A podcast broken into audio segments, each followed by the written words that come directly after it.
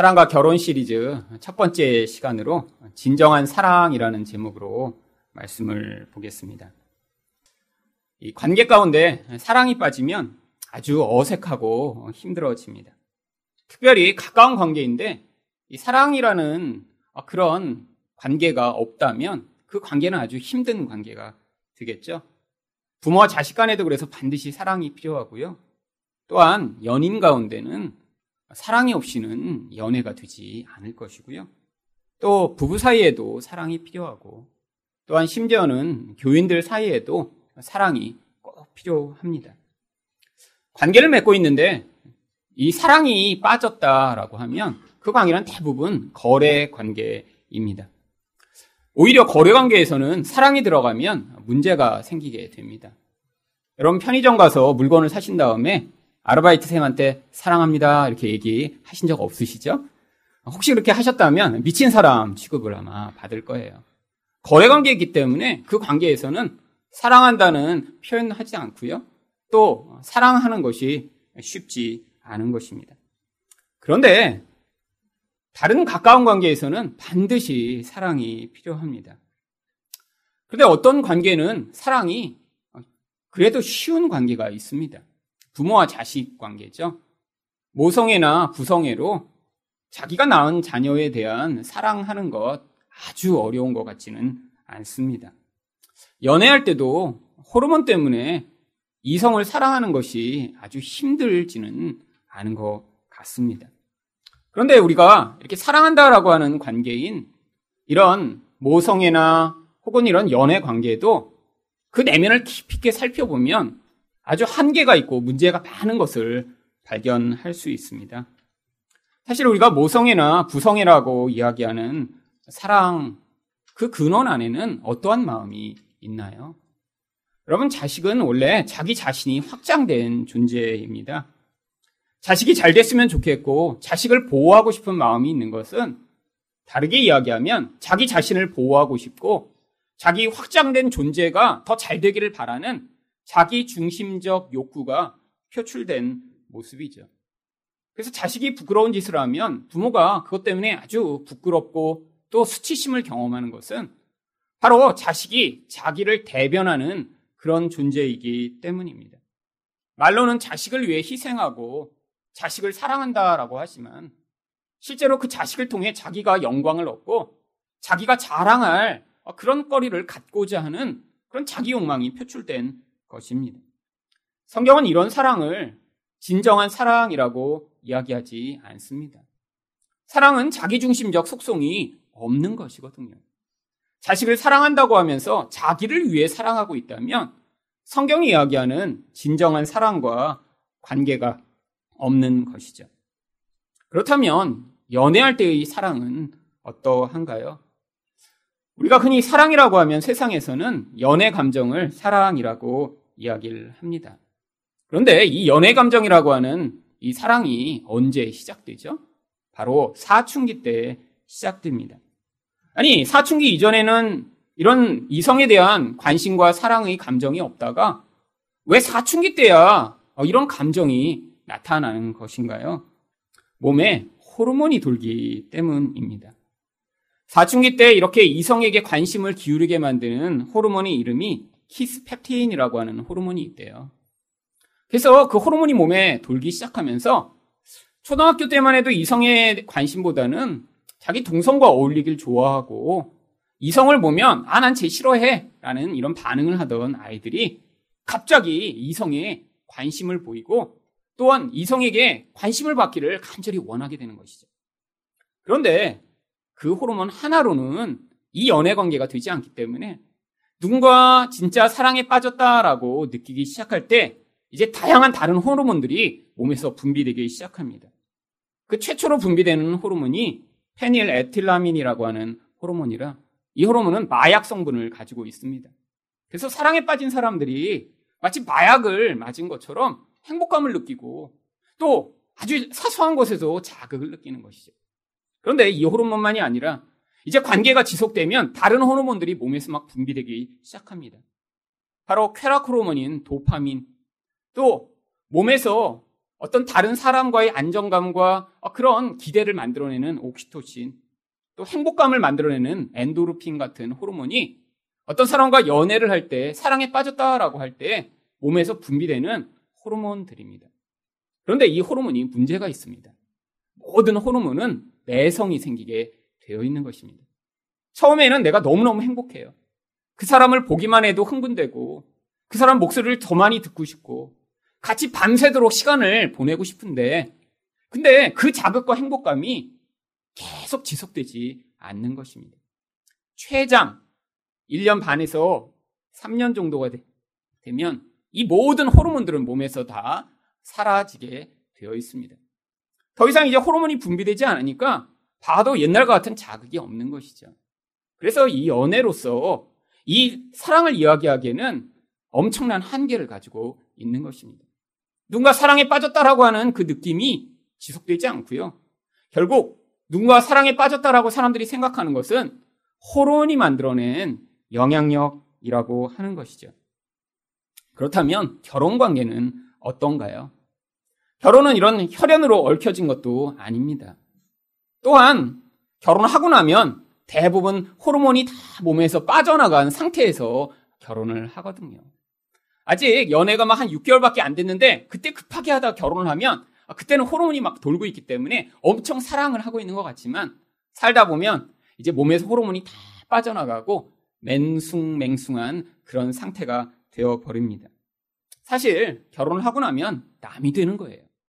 나랑 다르고 공통점이 별로 없고 그렇게 내 안에서부터 간절한 사랑의 감정이 솟아오르지 않는데 관계를 맺으려고 하니까 그때부터 어려움이 싹 트는 것입니다.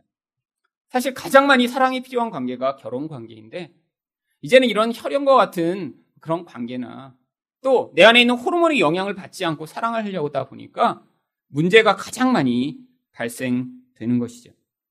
가까운 관계인데 이렇게 사랑이 결핍되면 반드시 문제가 발생되기 시작합니다. 다른 사람의 약점을 용납할 수 없고요. 다른 사람의 약점이 너무너무 커다랗게 보이고요.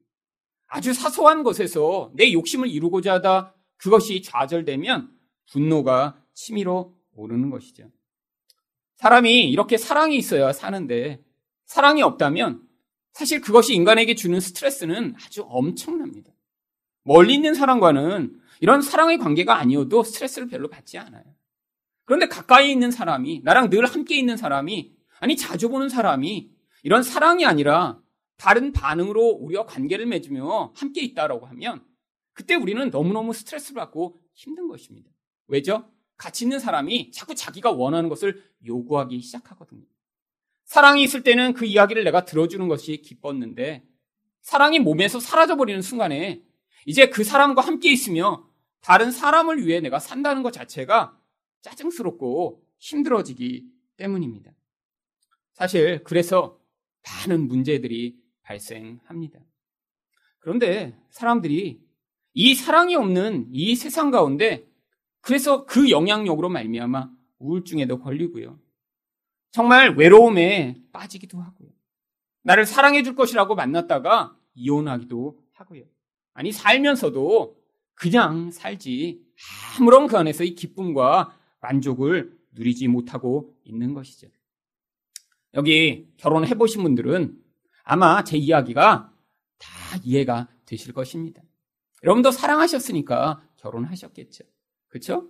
처음에 아, 저 인간 보기만 해도 내가 싫어. 그런데 아, 결혼하자. 이렇게 결혼하신 분은 없어요. 여기 계신 대부분도 야, 저 사람이나 만나면 행복할 것 같아. 참 예쁘다. 아, 참 멋있다.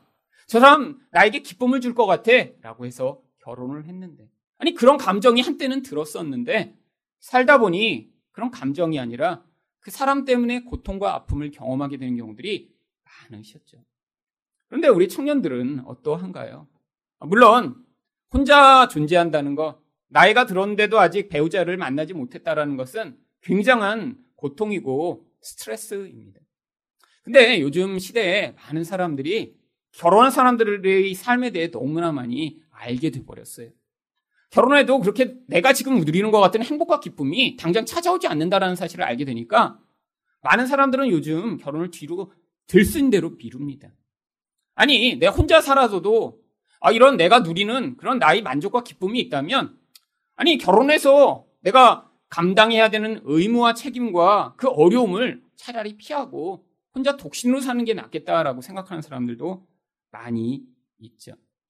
하지만 끊임없이 우리 안에 이런 깊은 관계에 대한 열망, 어떤 사람으로부터 사랑받고 싶은 열망을 떨쳐버릴 수 없습니다. 왜죠? 인간이란 존재가 원래 그런 관계적 존재로 만들어졌기 때문입니다. 그래서 우리는 끊임없이 기대하는 거예요. 특별히 결혼을 통해 이런 기대감이 채워지기를 간절히 바라는 것입니다.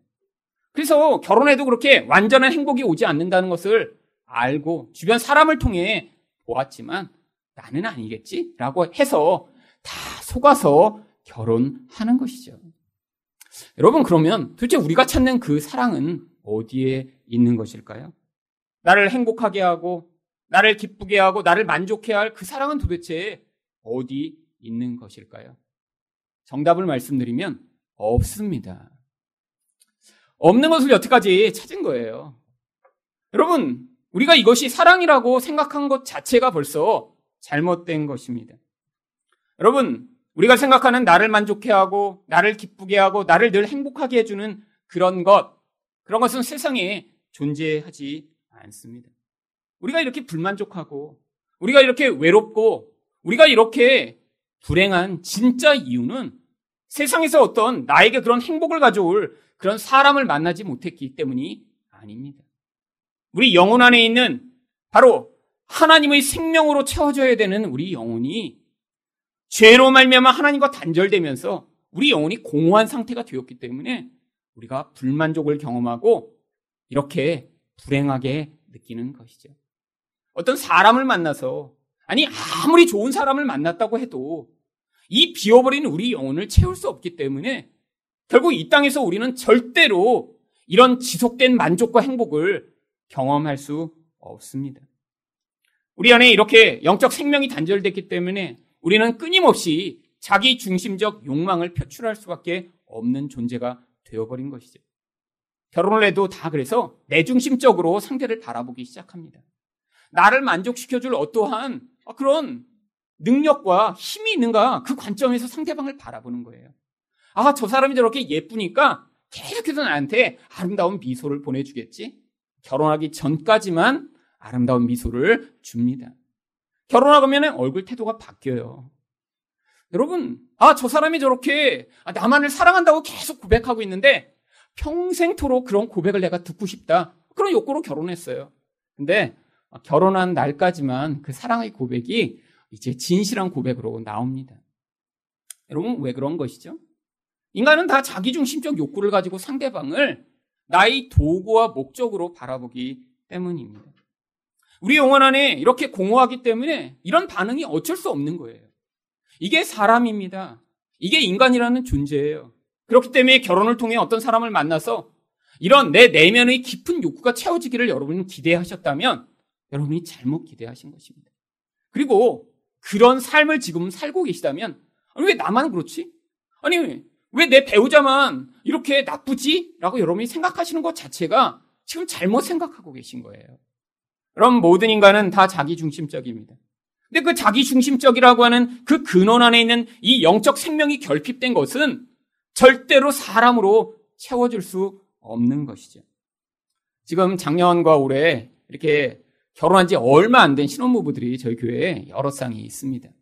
그 중에는 벌써 이것을 경험하며 맞아, 우리 예수님밖에 없구나. 목사님 설교 거짓말인 줄 알았는데 진짜입니다. 이제 이렇게 고백하는 사람들이 생기기 시작하고 있는 것 같아요. 하지만 아직 이 신혼의 그 단꿈에 빠져 아직 이 진짜를 경험하지 못한 사람은 그래도 우리는 아닐 거야. 그렇지 여보? 어, 이렇게 생각하는 사람들이 있지만 때가 반드시 옵니다. 여러분, 이건 성경의 진리예요. 여러분, 우리 영혼이 공허하기 때문에 사람으로는 절대로 채워줄 수 없다라는 것이 성경의 진리예요. 사람은 하나님이 우리 안에서 채우셔야 할 그 사랑의 깊은 영역을 절대로 채워줄 수 없다는 것이 그게 바로 진리라고 하는 것입니다. 여러분, 그래서 우리 안에 문제가 생기는 거예요. 내가 만난 그 배우자가 잘못됐기 때문에 내가 이렇게 공허하고 힘들고 고통스러운 것이 아니라는 것입니다. 여러분이 아무리 좋은 사람을 만나셨어도 결국 불편하고 힘들고 불만족하고 외롭게 되어 있어요. 그게 인간입니다. 그런데 우리는 끊임없이 어떻게 생각하나요? 내가 사람을 잘못 만났어. 아, 그때 그 전에 그 순위를 만났어야 되는데. 이런 생각을 하면서 자꾸 고민하는 거예요. 아닙니다. 여러분, 지금 만나신 분 아니라 어떤 다른 분을 만났어도 똑같은 과정을 경험하게 되어 있는 것이죠. 우리가 이 사랑이라는 것을 잘못 생각해서 그래요. 여러분이 생각하는 사랑은 무엇입니까? 나를 기쁘게 할 사랑, 나에게 만족을 가져올 사랑, 내 공허감을 채워줄 그 사랑을 기대했는데, 여러분 성경의 진리는 무엇이라고 이야기하고 있나요? 우리 영혼의 이 공허감은 하나님의 사랑 외에는 채워줄 수 없다라고 얘기를 하고 있는 것이죠. 여러분, 진정한 사랑은 세상에서 사람으로부터 우리는 얻을 수 없습니다. 그렇기 때문에 사랑과 결혼 시리즈의 첫 번째 시간에 진정한 사랑이 무엇인가를 우리가 먼저 배워야 하는 것입니다. 진정한 사랑의 원천은 그러면 무엇인가요? 7절 상반절입니다. 사랑하는 자들아, 우리가 서로 사랑하자. 아니, 인간은 사랑할 수 없다면서 이 요한 사도는 자기 편지를 받는 성도들에게 사랑하자라고 이야기를 합니다. 바로 이들은 이미 사랑을 받은 사람이기 때문이에요. 여러분, 인간에게서는 이런 사랑이 불가능하지만 바로 사랑의 원천이신 하나님의 생명과 사랑을 받은 자는 이런 사랑을 이제 할 수 있게 되었기 때문이죠. 그래서 7절 하반절에 무엇이라고 이야기를 합니까? 사랑은 하나님께 속한 것이니. 인간에게는 이런 사랑을 할 수 있는 능력이 없다라는 거예요. 그런데 하나님이 그 사랑을 우리에게 주셨고 하나님과 우리가 관계를 맺는 그 순간에 인간에게 그 사랑이 흘러 들어와 우리 또한 그런 하나님과 같은 사랑으로 사람에게 반응할 수 있는 그런 자리에 서게 되었다라고 하는 것입니다. 그런데 도대체 사랑이 무엇인가요? 성경에서는 이 사랑을 생명과 동일시해서 자주 표현합니다. 인간이 하나님으로부터 받아야 될 그 생명. 아니, 구약 성경에서는 축복이라고 늘 번역하고 있던 바로 그것. 인간이 하나님의 축복을 받고 하나님의 생명을 받고 아니, 하나님의 사랑을 받아야 그래야 인간은 온전하여지고 만족할 수 있고 행복할 수 있다라고 하는 것이죠. 여러분, 예수 믿으면 우리가 영생을 선물로 받는다고 성경이 이야기합니다. 근데 많은 사람들이 이 영생을 죽은 다음에 천국에 가는 것이라고 생각을 해요. 아닙니다. 요한복음 17장 3절에서 그래서 영생을 무엇이라고 이야기를 하나요? 영생은 곧 유일하신 참 하나님과 그가 보내신 자 예수 그리스도를 아는 것이니라. 여러분, 영생이 죽어서 천국에 가는 것이 아니라고 이야기합니다. 영생은 하나님과 그의 아들을 아는 거래요. 아니, 어떻게 하나님과 아들을 아는 게 영생인가요? 여기서 이 안다라고 하는 것은 아주 깊은 친밀감을 이야기하는 단어예요. 아니, 그냥 겉으로, 아, 저 사람 안경 썼구나. 머리 색깔이 갈색이구나. 집은 어디 사는구나라는 그런 정도의 지식을 이야기하는 것이 아닙니다. 그와 깊은 친밀감의 관계를 맺어서 마치 부부가 서로를 알고 있듯이 그렇게 깊이 알게 된 관계를 얘기하는 거예요. 하나님과 이렇게 인간이 깊은 관계를 맺게 되면 거기에서 무슨 일이 벌어지냐면 하나님의 생명이 우리에게 영향을 미치게 되어 있는 것입니다. 생명이라는 게 무엇인가요? 하나님은 자기 안에 그 충만한 생명을 다 가지고 계세요. 근데 그 생명의 방향성이 바로 사랑이라는 것으로 우리에게 끊임없이 부어지게 되어 있는 것입니다. 하나님과 이 사랑의 관계를 맺는 자는 그래서 반드시 하나님의 생명의 영향을 받아 그 안에 그 생명이 가져오는 결과를 누리게 되어 있는 것이죠. 이 땅에서도 그래서 하나님과 온전한 관계를 맺고 있으면 이 생명의 영향을 받게 되어 있습니다. 그래서 내 상황이 좀 불편하고 남이 볼 때는 아니 저런 상황이면 정말 나 같으면 죽을 것 같아 라는 그런 상황인데 어떤 사람들은 하나님과 깊은 관계를 맺으며 생명을 경험하고 있기 때문에 그 상황을 뛰어넘는 그런 모습으로 살아갈 수 있는 것이죠. 이렇게 하나님의 생명이 부어져야 그때 비로소 가능한 것이 사랑입니다. 여러분, 왜 사랑이 불가능하다고 말씀드렸나요? 인간이 생명이 없기 때문에 자기 중심적 욕망이 가득하기 때문에 사랑이 부족한 거예요. 다른 사람, 나의 환경, 내가 가지고 있는 모든 것이 나의 이 영적 공허감을 채울 도구가 되어야 하는 것입니다. 그러니까 진정한 사랑이 불가능한 거예요. 누군가를 내가 좋아한다고 할 때도 항상 어떤 사람만 좋아합니까? 나에게 유익이 되고 나에게 불편하지 않고 내가 원하는 무엇인가를 가지고 있는 사람만 좋아하는 거예요. 나에게 불편을 주고 내가 싫어하는 사람은 그래서 사랑할 수 없는 것입니다. 왜요? 자기 중심적 욕구의 근원에 사람을 바라보기 때문이죠. 여러분, 이게 인간이 원래 가진 모습이에요. 여기서 벗어날 수가 없습니다. 여러분, 이 인간을 이렇게 자기 중심적 욕구로 바라보는 모습이 우리 이렇게 호르몬에 충만한 청년들을 보면 아주 현저하게 나타납니다. 물론 저희 교회는 이렇게 막 청년들이 수백 명 모인 게 아니라 뭐 여기서 막 이렇게 연애하고 서로 막 이제 노골적으로 그런 문제들이 아직은 발생하고 있지 않습니다. 대부분 밖에서 이렇게 찾더라고요. 감사한 일이죠. 찾아서 꼭 교회로 데리고 오셔야 합니다. 이 자체 안에서 이렇게 만나면 인원이 그냥 고정되는데 밖에서 이렇게 만나서 꼭 데리고 오셔야 돼요. 그래야 이렇게 인원이 좀 늘어날 수가 있습니다. 근데 제가 예전에 맡았던 그런 대학부에는 대학부 자체가 인원이 엄청 많으니까요. 그 안에서 이 연애를 서로 계속 하느라고 아주 그냥 바빴습니다. 여러분 그런데 이 청년들이 대부분 어떤 사람과 사랑에 빠지길 원하죠? 여자는 무조건 이뻐야 돼요. 여러분 딴 조건은 없습니다. 그냥 이뻐야 돼요. 남자는요 키 크고 뭔가 능력이 있어야 돼요.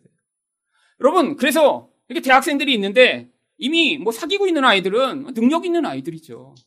그래서 능력 있는 아이들끼리 서로 먼저 관계를 맺습니다. 그런데 나머지들은 어떤 기회를 찾나요? 외부에서 새롭게 공급되는 새 피를 어, 수혈받기를 늘 기대하며 아, 그래서 눈을 크게 뜨고 바라보고 있는 것이죠. 여러분 그런데 그게 이 이기적 욕망에 근거한 방식으로 사람을 대우하는 것이기 때문에요. 늘 문제가 발생해요. 대학교에 아주 이쁜 이런 여학생이 한 명 옵니다. 그럼 무슨 일이 벌어진 줄 아세요? 이 남학생들이 막 달려가서 얼마나 친절하게 하는지, 어머, 우리 여기 처음 오셨어요? 막, 그리고 막 친절하게 안내하고 막, 우리 모임은 어디 있다고 하고 막, 여러 명이 막 그래요. 한 명도 아니고. 하나님의 사랑만 받을 것 같은 그런 자매가 오면 관심들이 없어요. 별로 가서 이렇게 친절하게 안 합니다. 여러분, 근데 그렇게 예쁜 자매, 잘난 형제가 오면 반드시 문제가 발생합니다. 왜 그런 줄 아세요? 그 잘나고 예쁜 아이들을 향한 여러 명의 욕망이 집약되기 때문에 그 중에서 누군가 하나 연애를 시작하고 나면 다른 사람들이 다 하나님에 대해 마음이 심한 상처를 입고 그 다음에 서로에 대해서 굉장히 불신과 미움이 싹트며 자기 자신에 대한 열등감에 사로잡혀요. 그리고 찾아옵니다. 목사님, 저는 이렇게 하나님이 외롭게 살다 죽으라고 하시는 건가요? 제가 뭘 못했길래 왜 하나님은 연애도 못하게 하시는 건가요? 지난 수련회 때 제가 이렇게 눈물을 흘리며 기도한 거 우리 하나님이 못 보셨나요? 여러분, 자기의 이기적 욕망으로 말미암아 어떤 것을 원했는데 이루어지지 않는다고 사실은 하나님과의 관계도 깨지고 친구들도 다 미워하고 그리고 자기도 열등감에 빠져 있는 것이죠. 여러분, 이게 바로 인간의 자기 중심적 속성으로 다른 사람을 바라보는 태도이죠. 근데 여러분은 안 그러신가요? 옆에 있는 가장 가까운 사람이 왜 불편하고 힘드시죠? 여러분의 욕구가 채워지지 않아서 그래요. 내 마음대로 되지 않아서 그래요. 내가 원하는 것을 그 사람이 빼앗아 가거나 아니면 내가 간절히 원했는데 그 사람이 그걸 주지 않아서 지금 미워하고 있는 것입니다. 사실은 대학생이 예쁜 아이들 좋아하는 거나 똑같은 수준인 거예요. 그게 인간의 수준이라는 거예요. 그런데 우리 안에 이런 하나님의 사랑과 생명이 부어지지 않으면 우리는 그 수준에서 죽을 때까지 사는 것입니다. 왜? 그게 인간이 만들어진 근원적 모습이거든요. 죄로 말미암아 생명이 단절됐기 때문에 끊임없이 나에게 유익되는 존재를 향해서만 이렇게 사랑과 친절을 베풀 수 있는 것이 우리이기 때문입니다. 하나님의 사랑이 부어져서 우리 마음의 근원이 채워져야 그제서야 이 욕망에서 벗어나 나에게 유익을 가져오지 않는 사람, 내가 볼 때 불편하고 내가 볼 때 그렇게 아름다워 보이지 않는 사람을 향해서도 일관된 반응으로 사랑의 반응을 할 수 있는 것이죠. 그래서 하나님과 관계 맺지 못한 사람은 사랑을 할 수 없는 것입니다. 그래서 7절 마지막 부분에 요한이 뭐라고 이야기합니까? 사랑하는 자마다 하나님으로부터 나서 하나님을 알고. 사랑이 그냥 되는 게 아니라는 거예요. 노력했더니 너네가 사랑할 수 있다라고 이야기하는 게 아닙니다. 하나님으로부터 난 사람이 바로 하나님을 깊이 알아서 그 하나님의 사랑을 그 영혼 안에 체험받았더니 그제서 사랑할 수 있게 되었다라는 거예요. 그런데 8절 상반절은 또 뭐라고 이야기합니까? 사랑하지 아니하는 자는 하나님을 알지 못하나니. 여러분, 여러분이 교회 얼마나 오래 다니셨는지가 관계없다라는 거예요. 여러분이 어떤 직분을 가지고 있는가도 관계없다라는 것입니다. 여러분이 사회에서 어떤 능력을 보였는가도 관계없다라는 거예요. 여러분이 아무리 교회 오래 다니고 높은 직분을 가지고 사회적 능력이 탁월하더라도 사랑하지 아니하면 여러분은 하나님과 관계없는 사람입니다. 내가 내 눈에 좋아 보이고 나에게 유익될 때만 사랑의 반응을 하는 사람이고 나에게 불편하고 나에게 힘들고 나를 힘들게 할 때는 그 사람을 향해 이런 미워하고 분노하고 사랑하지 못한다면 실제로 그 사람은 하나님과 관계를 맺고 있지 못한 그런 사람에 불과한 것이죠. 왜죠?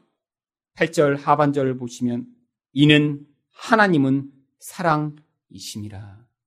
하나님과 깊은 관계를 맺으면 우리는 어쩔 수 없이 그 사랑의 영향을 받아 하나님과 같은 사랑을 흘려보낼 수밖에 없는 자가 된다라고 하는 것입니다. 그런데 우리가 살다 보면 세상 가운데 하나님을 알지도 못하고 아니 교회도 나가지 않는데 이렇게 아주 부부 금실이 좋아서 야 저분은 이렇게 예수도 안 믿는데 이렇게 아주 그냥 부부가 사랑하고 잘 사는 것 같네 이렇게 보이는 부부들이 있기 때문에 헷갈리는 거예요. 아니 교회에서 보면 첫 주 나오실 땐 다 이렇게 금술이 좋아 보이세요. 지금 다 같이 이렇게 앉으셔서 다 금술이 좋아 보이시죠? 근데 여기 이제 한 6개월, 1년 다니시면 아, 저 부분은 지금 냉전이구나. 이렇게 이제 알게 됩니다. 아, 근데 세상에서 어, 테니스 동호회에서 만났는데 그냥 부부가 너무 그냥 좋아요. 야, 근데 예수 안 믿는데 막 불교에 열심이야. 근데도 야, 어떻게 저렇게 금술이 좋을까? 여러분이 그래서 헷갈리시는 거예요.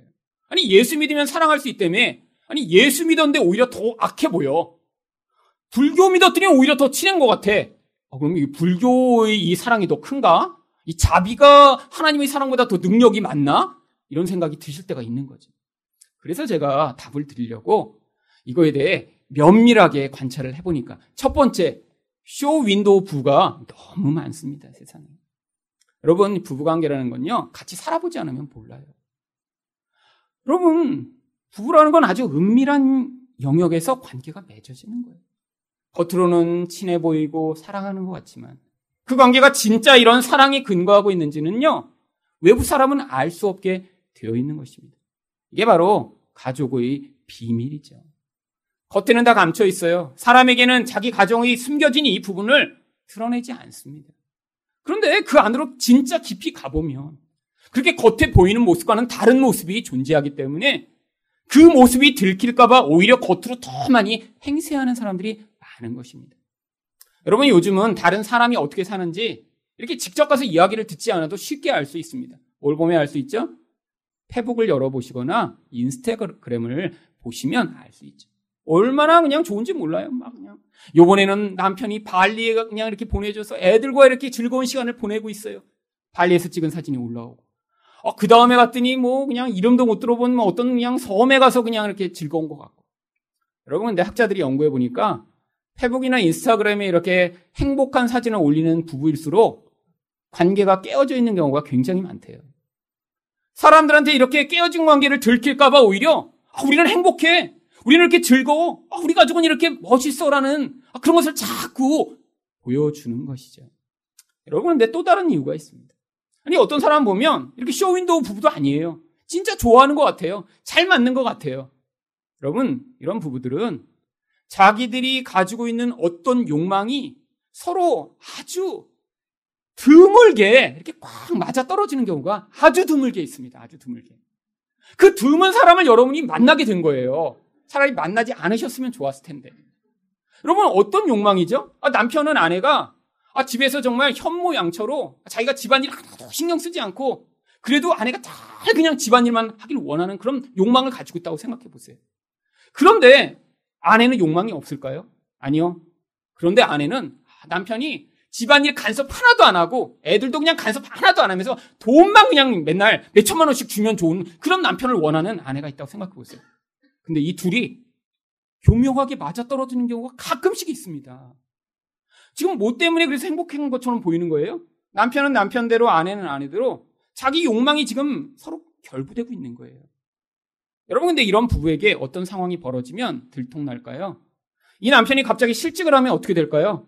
여러분 더 이상 그 행복한 것처럼 보이는 관계는 유지될 수 없습니다. 아니 그런데 이 아내가 갑자기 어 나도 이제 독립해야겠다. 나도 이제 밥벌이 하면서 밖에 나가서 내 자아를 찾을 거야. 이렇게 되면 어떻게 될까요? 그 행복한 것처럼 보이는 관계는 당장 깨어져 버리는 거예요. 지금 욕망이 아주 기막히게 맞아 떨어져서 행복한 것처럼 보일 수는 있지만 그 조건이 사라지는 순간에 문제가 발생하는 것이죠.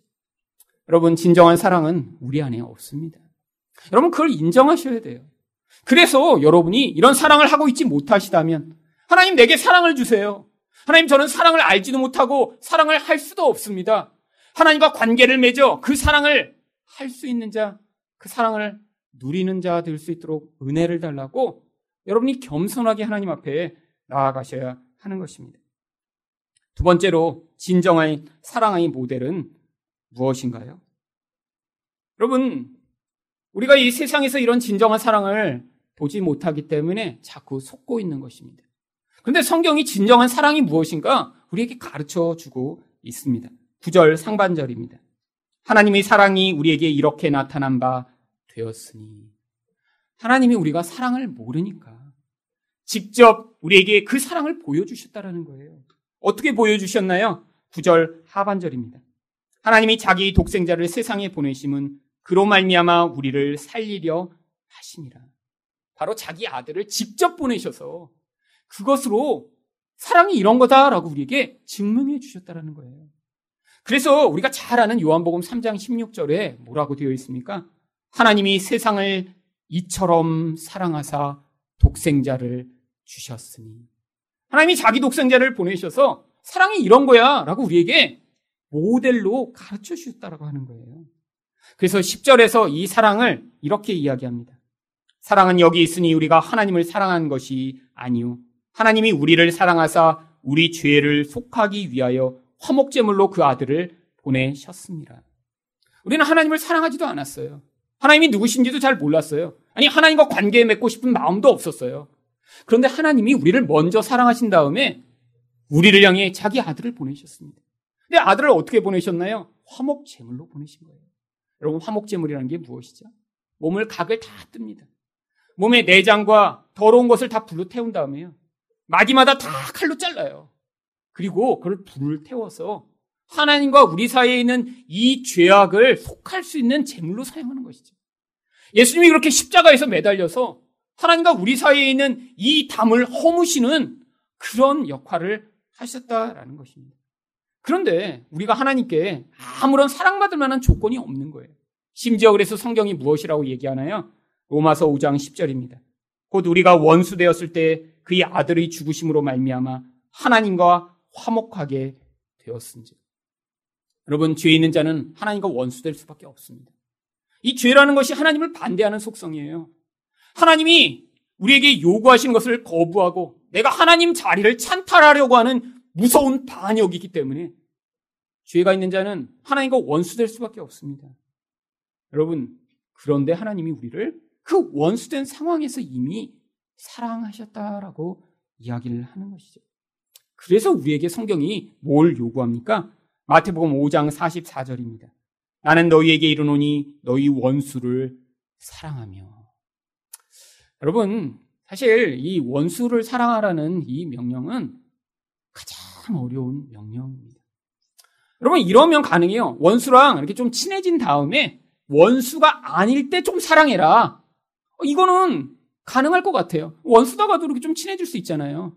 그럼 집에서 가끔씩 그러시죠? 예, 저 그냥 하고 그냥 원수였는데 한 일주일 살다 보니까 아유 그래도 원수라도 그냥 데리고 살아야지. 이러고 그냥 원수인데 사랑해요.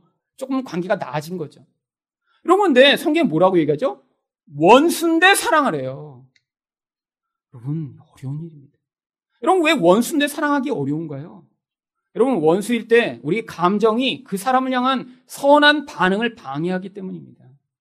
여러분 원수되었다는 게 뭐죠? 어떤 사람이 너무너무 미운 거예요. 지금 그 사람을 향해 분노하고 있는 거예요. 그 사람 때문에 너무너무 억울한 상황입니다. 지금 감정에 사로잡혀 있어요. 여러분 감정에 사로잡혀 있을 때는 어떤 대상을 향해 선한 반응이 불가능합니다. 여러분 이게 가능하세요? 막 화가 막 났는데 사랑해 이거 먹을래? 이거 우리는 잘 안 돼요. 사랑이 막 마음에 있을 때도 잘 안 되는데 막 화나 있는데 그 대상을 향해 잘해줄 수 있나요? 불가능하죠. 근데 어떻게 성경이 원수를 향해 사랑하라고 이야기를 하는 것인가요? 여러분, 우리는 감정 때문에 누군가를 사랑하지 못한다고 생각합니다.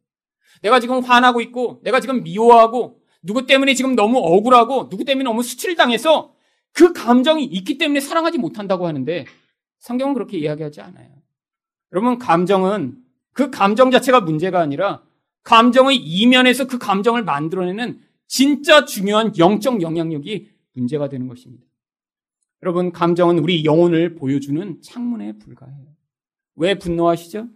영혼에서 내가 하나님처럼 내 마음대로 살려고 했는데 그 하나님 노릇이 좌절되어 있기 때문에 감정으로 분노로 표출돼 나오는 것입니다.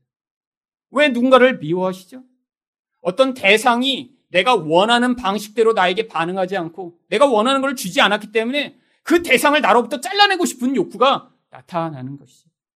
여러분, 어떤 대상을 향해 분노하고 미워한다는 건 영혼 안에 지금 생명이 없기 때문에 생명 없음의 결과, 하나님 노릇하려는 결과, 죄악이 만들어내는 결과가 감정으로 표출되고 있는 거예요. 여러분, 누군가를 향해 이렇게 미워하고, 누군가를 향해 분노하고, 아니, 짜증내고, 화내고 계시다면, 실제로는 영혼 안에서 생명이 없어서, 그 생명 없는 그 인간의 상태가 그 사람에게 그런 감정으로 표출돼 나오는 것이죠. 생명이 없다는 건 성경이 무엇이라고 얘기합니까? 우리가 하나님의 생명에서 단절돼 바로 죄 가운데 머물러 있는 상태라고 이야기를 하는 것입니다. 여러분이 지금 어떤 감정에 사로잡혀서 누군가를 사랑하고 있지 못하다면 성경은 죄인이기 때문에 사랑하지 못하는 것이라고 이야기를 하고 있는 거예요. 왜? 단순히 감정 때문이 아니라는 거예요. 화나서 지금 누군가를 사랑하지 못하는 게 아니라 그 분노 이면에 있는 우리 영혼에 있는 이 죄악이 생명 없음의 상태가 결국 사랑의 반응을 하지 못하도록 만드는 것이기 때문이죠. 여러분, 화날 때 근데 우리 문제가 무엇인가요? 화나면 내가 죄인임을 인정할 수가 없습니다. 이게 가장 힘들어요. 화날 때늘 어떤 생각을 하시죠? 저 인간이 잘못이야. 저 사람 때문에 내가 화났어. 저 사람만이 아니면 나는 화 안 났을 텐데. 이렇게 생각을 해요. 여러분 지금 어떤 반응을 하는 거죠? 나는 죄인이 아니라 저 사람만이 죄인이야 라고 다른 사람을 향해 지금 계속해서 핑계를 대고 있는 것입니다. 아니, 내 안에 이런 감정으로 지금 어떤 상황이 표출되고 있다는 상태가 내 안에 생명이 없는 죄인임을 드러내고 있는데 자꾸 어떤 사람만을 지금 손가락질하며 그 사람이 죄만을 자꾸 생각하는 것이죠. 여러분, 이 상태에서는 우리는 절대 변화될 수 없습니다. 여러분, 내가 이렇게 분노하고 누군가를 미워하고 있다는 그 상황 자체가 내가 지금 내 안에 하나님의 생명이 없는 죄가 가득한 상태이기 때문에 내가 이렇구나라는 사실을 깨닫고 하나님 이 죄인에게 은혜를 베풀어 주세요. 그래서 제가 예수님이 필요합니다. 하나님 이 죄된 상태에서 저를 구원하시지 아니하면 죄가 만들어내는 이 고통과 이 분열과 아픔을 끊임없이 경험하게 되었사오니 하나님 저를 구원하여 은혜를 달라라고 하는 겸손한 태도를 가지지 못하면 바로 그 죄가 만들어내는 그 끊임없는 고통 가운데 여러분 관계가 단절되고 사랑이 아니라 미움과 분노와 깨어진 관계 가운데 누리는 그 저주의 결과를 인생 가운데 경험하게 되어 있는 것입니다. 여러분 그래서 여러분 분노할 때마다 여러분 누군가를 미워할 때마다 마음에 어떤 사람이 사랑스럽지 않고 어떤 사람을 향해 화가 날 때마다 저 나쁜 놈아! 라는 생각을 돌이키셔서 아, 또 내 안에 있는 이 죄악이 표출됐구나. 내가 이렇게 하나님의 사랑이 없기 때문에 끊임없이 누군가를 향해 분노가 치밀어 오르고 미움이 나오는구나 라고 인정하시고 하나님 내 영혼 가운데 하나님의 은혜를 베풀어 주셔서 이 죄악에서 구원하여 달라라는 겸손한 태도를 가지시기 전에는 이 사랑을 맛보고 경험하는 것이 불가능한 것입니다. 마지막으로 진정한 사랑의 결과는 무엇인가요? 11절 말씀입니다. 사랑하는 자들아 하나님이 이같이 우리를 사랑하셨은즉 우리도 서로 사랑하는 것이 마땅하도다. 바로 이런 사랑을 받은 우리 말로만 받은 것이 아니라 하나님이 지금 우리에게 성령을 주시고 그 사랑을 지금 공급하고 계시다는 거예요. 그래서 이 사랑을 지금 받고 있으며 하나님과 관계 맺는 사람은 이렇게 다른 사람을 사랑하는 것이 마땅한 일이라고 이야기를 합니다. 그런데 사랑하면 어떤 일이 벌어지나요? 12절 상반절입니다. 어느 때나 하나님을 본 사람이 없으되. 여러분, 하나님은 영이세요. 아무도 볼 수 없습니다. 근데 하나님 보는 게 얼마나 좋은 일인가요? 하나님 만나는 게 얼마나 큰 축복인가요? 여러분, 세상에서 대통령 한 명 만나고 보려고 하더라도 사람들이 어떻습니까? 막 흥분하고 막 사진 찍고 뭐 가보로 삼고 그렇잖아요. 유명한 사람 한번 압수한 다음에 막 10년씩 손 안 씻는 사람도 있다고 그러더라고요. 여러분, 왜? 유명하니까. 근데 하나님을 만난다는 건 인간이 경험할 수 있는 가장 큰 축복이고 가장 큰 행복이에요. 그런데 아무도 어떡하지 하나님 만난 사람이 없대요. 근데 왜이 이야기를 하죠? 이제 하나님을 만날 수 있게 되었다는 것입니다. 어떻게 해요? 12절 하반절입니다. 만일 우리가 서로 사랑하면 하나님이 우리 안에 거하시고 그의 사랑이 우리 안에 온전히 이루어지느니라. 여러분 사랑하기만 하면요. 하나님이 오셔서 우리와 함께 계시며 우리를 통해 하나님이 누구신가를 보여주시겠다라고 약속하고 계신 것이에요. 하나님은 직접 볼 수 없습니다. 근데 하나님을 닮은 사람들을 만나면 하나님이 누구신가 경험할 수 있는 거예요. 여러분, 그런 가정이 되면 얼마나 좋을까요? 아니, 그런 분들이 이 교회에 모여 있으면 우리가 얼마나 행복할까요? 여러분, 주일 오실 때마다 그럼 누구를 만나러 오시는 거예요? 하나님과 같은 분을 만나러 오시는 거예요.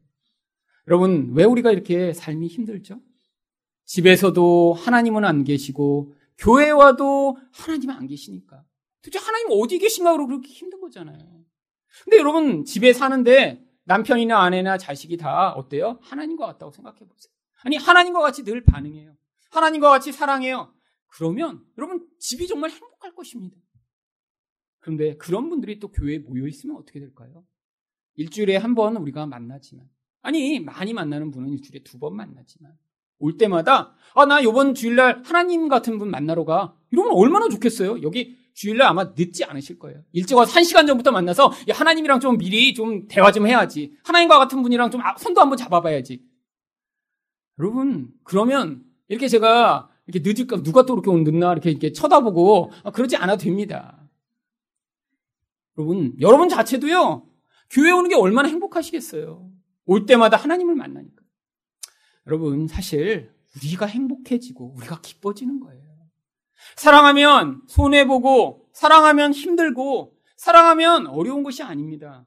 우리가 이렇게 하나님을 온전히 관계를 맺어 그 사랑 안에 우리가 살아간다면, 여러분, 우리 삶에서 누리는 이 모든 어려움들을 넉넉히 이겨내며, 여러분이 가정에서나 교회에서 그 사랑으로 말미암는 행복과 만족을 누리실 때, 여러분의 가정도 건강해지고, 또한 이 하늘 사랑 교회도 그런 하나님과 같은 분들이 모여 사랑하며 세워져 나가는 그런 아름다운 공동체가 될 것입니다.